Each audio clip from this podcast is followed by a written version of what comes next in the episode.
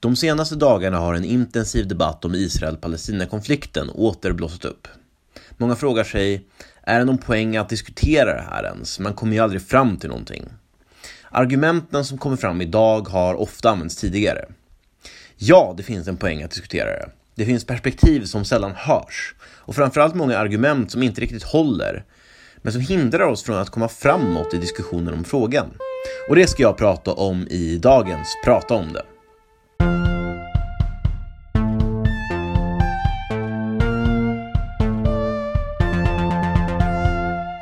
Israel försvarar bara sin befolkning och sin rätt att existera. Inget annat land skulle tillåta att man sköt raketer mot dem från ett annat lands territorium. Så framas ibland hela den här konflikten från högerhåll. Det är i viss mån sant, men inte hela sanningen. Det missar hela bakgrunden till konflikten. Både historiskt och till det som, bloss, det som ledde till att det blossade upp nu. Det här är ett huvudproblem i frågan, att båda sidor bygger upp narrativ och berättelser i frågan som de sedan debatterar utifrån. Det skapar en massa låsningar. Men vi ska ta en, och titta närmare på vad Israel försvarar sig bara egentligen innebär. Först konflikten nu. Ett område i östra Jerusalem, Sheikh Jarrah, där eh, palestinier skulle vräkas in, eh, enligt ett domstolsbeslut för att göra plats för bosättare. De hävdade en historisk rätt till området och eh, de palestinska familjer som bodde där skulle därför få flytta. Kravaller uppstod till följd av det här och eh, polisinsatser för att eh, kväsa kravallerna. Här är jag svårt att säga mycket om detaljerna. Båda sidor delar YouTube-klipp där hemska saker händer och görs åt olika håll, men där man inte får se mycket kontext. Några kommer kanske bli sura för att jag säger så här, för eh, det finns visst helt entydiga exempel på polisövervåld, eller på attacker mot palestinier, eller attacker mot judar. Och det beklagar jag. Um, vad som dock verkar klart är att man ganska entydigt kört iväg palestinier från sina hem genom det här, eller ska göra. Att det för mig verkar som en ganska stor orättvisa. Och att kravaller faktiskt är att vänta efter att man kör så många människor från sina hem. Det finns en diskussion om termen etnisk rensning. Den för tankarna till betydligt grövre saker som man inte ska jämföra staten Israel med. Däremot kvarstår faktum att om man systematiskt kör bort människor från en annan folkgrupp eh, från områden och ersätter den med sin egen folkgrupp och det här alltså sker med explicit lagstöd så är det väldigt illa.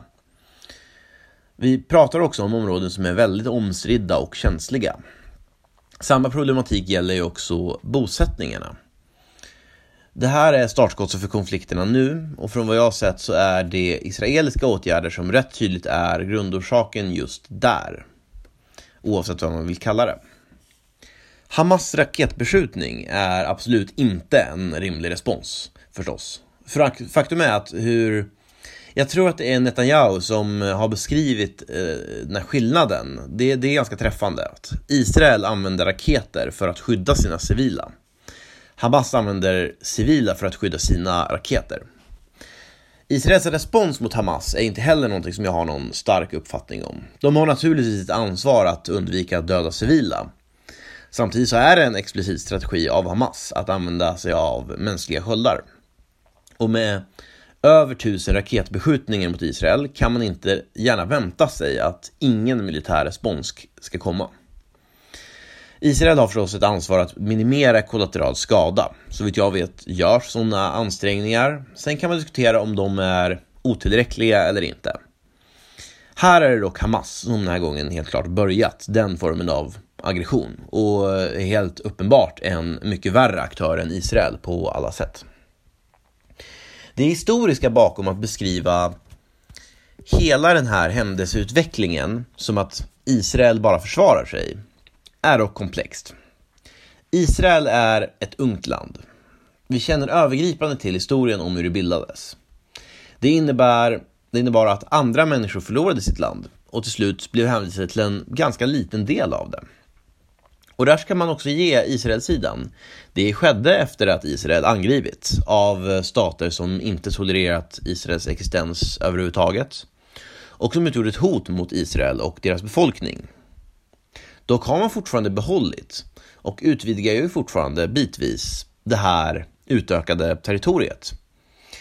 Och rätten till det är egentligen ganska skakig. Högersidan menar ofta att Palestina inte är ett riktigt land. Det fanns ingen stat där innan Israel, utan enbart det brittiska Palestinamandatet som man tog från Ottomanska imperiet. Det är en sanning med modifikation, för att ja, många områden i världen är ju bebodda, även om de ingått i andra statsbildningar. Um, ehm, en stat fanns ju inte där, men människor fanns som bodde där. Jag kollade på det översiktligt och det som fanns innan det brittiska Palestinamandatet var en del av det ottomanska imperiet. Men det avskildes dock från den syriska provinsen under 1800-talet och fick visst eh, självstyre. Ottomanska imperiet var aldrig någon modern stat på samma sätt som, som västländerna blev under 1800-talet. Man, man blev inte en sammanlänkad enhet på samma sätt när det gäller infrastruktur, och administration och så vidare, utan i praktiken var man mer decentraliserade, som alla äldre statsbildningar var. Och väldigt luckrades också upp i många länder efter imperiets kollaps och senare britternas och fransmännens tillbakadragande. Vilket ju visar, tyder på den här decentraliseringen och att kulturerna som fanns eh, fanns kvar. Innan det Ottomanska riket styrdes området av Mamluksultanatet i Egypten. Nu är vi tillbaka på 1500-talet ungefär.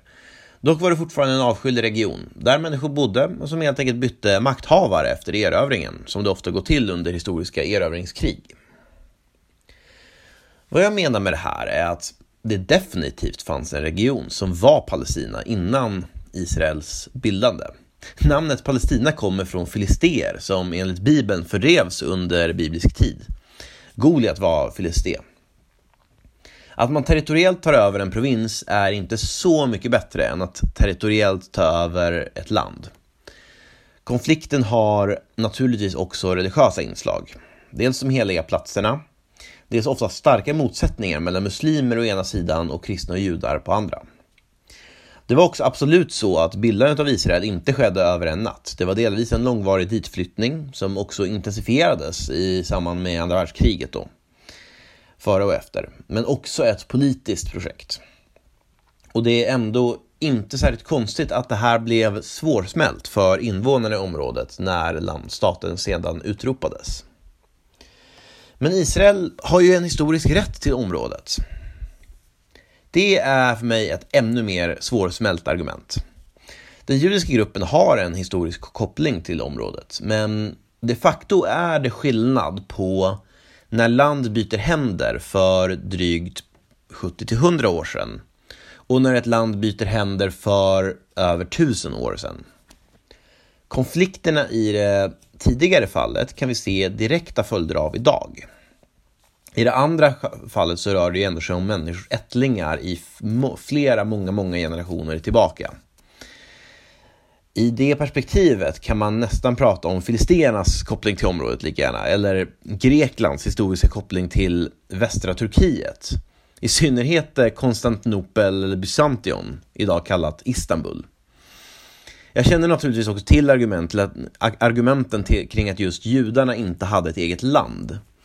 Men vi har idag etablerat en världsordning internationellt där händelser som skett över tusen år tillbaka, den typen av anspråk, inte riktigt håller som claim för att påtvinga ett byta ägare till territorium nu idag. Varför tar jag upp, då upp det historiska? Israel är ju där det är idag. Människor som inte haft någon roll i de här konflikterna lever där. Så är det, absolut. Men när vi ser att det här anspråket och därmed mycket av processen historiskt är ganska svårt att rättfärdiga så kommer konflikten i ett lite annat ljus.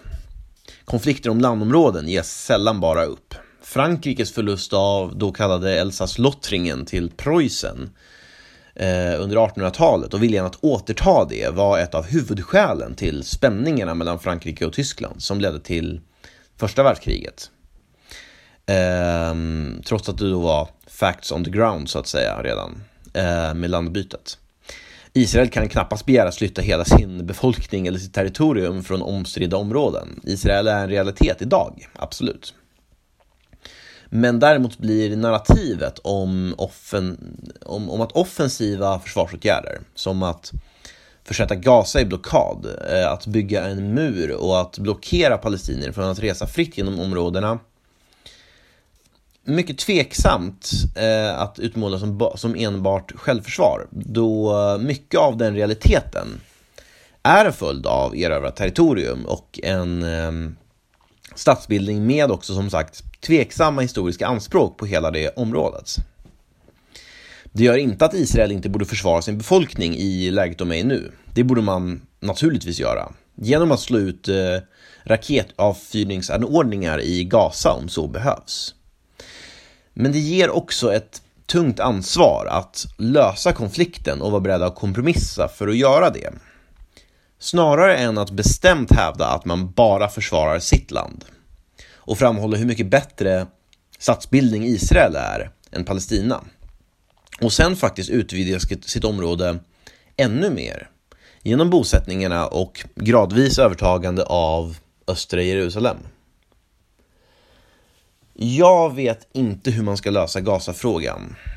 Jag vet att inte bara Hamas, utan även Fatah har varit väldigt svåra eller omöjliga att förhandla med. Att Israel varit beredda på olika fredsplaner i klart högre grad än den palestinska sidan. Jag håller också med om att det är en komplex konflikt där det är dumt att hundraprocentigt bara stötta en sida. Men att det är komplext får inte göra att man inte kan uttala sig om den. Att den blir obegriplig och att man tror att båda sidor har ungefär lika rätt om allt i den. Vissa saker kan man säga om den. Och jag tycker att det faktum att Israels historiska expansion gör det tveksamt att tala om status quo och offensiva säkerhetsåtgärder, som att man bara försvarar sitt land, är en sån sak som man kan säga om konflikten. Israel är en demokratisk stat, en mycket bättre politisk enhet på alla sätt, praktiskt. Men även en demokratisk stat kan bete sig fel mot andra grupper. Som demokratisk stat som upprätthåller universella värderingar som omfattar alla människor så har man ett ansvar att inte bara bygga narrativ för att stärka sitt case och försvara sitt anspråk på området utan snarare medge det problematiska i den historiska expansionen. Det kan vara förståeligt men ändå problematiskt. Eh, respektera internationell lag och göra vad man kan för att möjliggöra en lösning på konflikten som båda sidor kan leva med. Inom rimlighetens gränser förstås, man kan ju inte ge upp hur mycket som helst. Det finns grupper som aldrig kommer att nöja sig, hur mycket Israel än backar, och som använder retorik om judar, om Israel och metoder som man helt entydigt kan fördöma eh, som de naturligtvis har fullt moraliskt ansvar för på samma sätt som, som Israel har ansvar för de saker jag lyft upp och eh, agerat mycket, mycket värre eh, genom de, de metoderna och den retoriken. Men man måste inte välja mellan att stötta Israel i allt eller ta terroristernas sida. Jag har inte levererat någon praktisk lösning nu eh, på den här konflikten, men däremot ett perspektivskifte ehm, och ett visst påläggande av ansvar eh, för eh, den historiska utvecklingen som jag tror behövs. Det finns många tendenser på pro-Palestina-sidan som definitivt också bör fördömas. Det, det är ingenting jag tror står i motsättning till någonting som, som jag sagt här. Och jag kanske kommer göra det själv i en senare rant, men det här var min take på de senaste dagarnas debatt om Israel-Palestina-konflikten.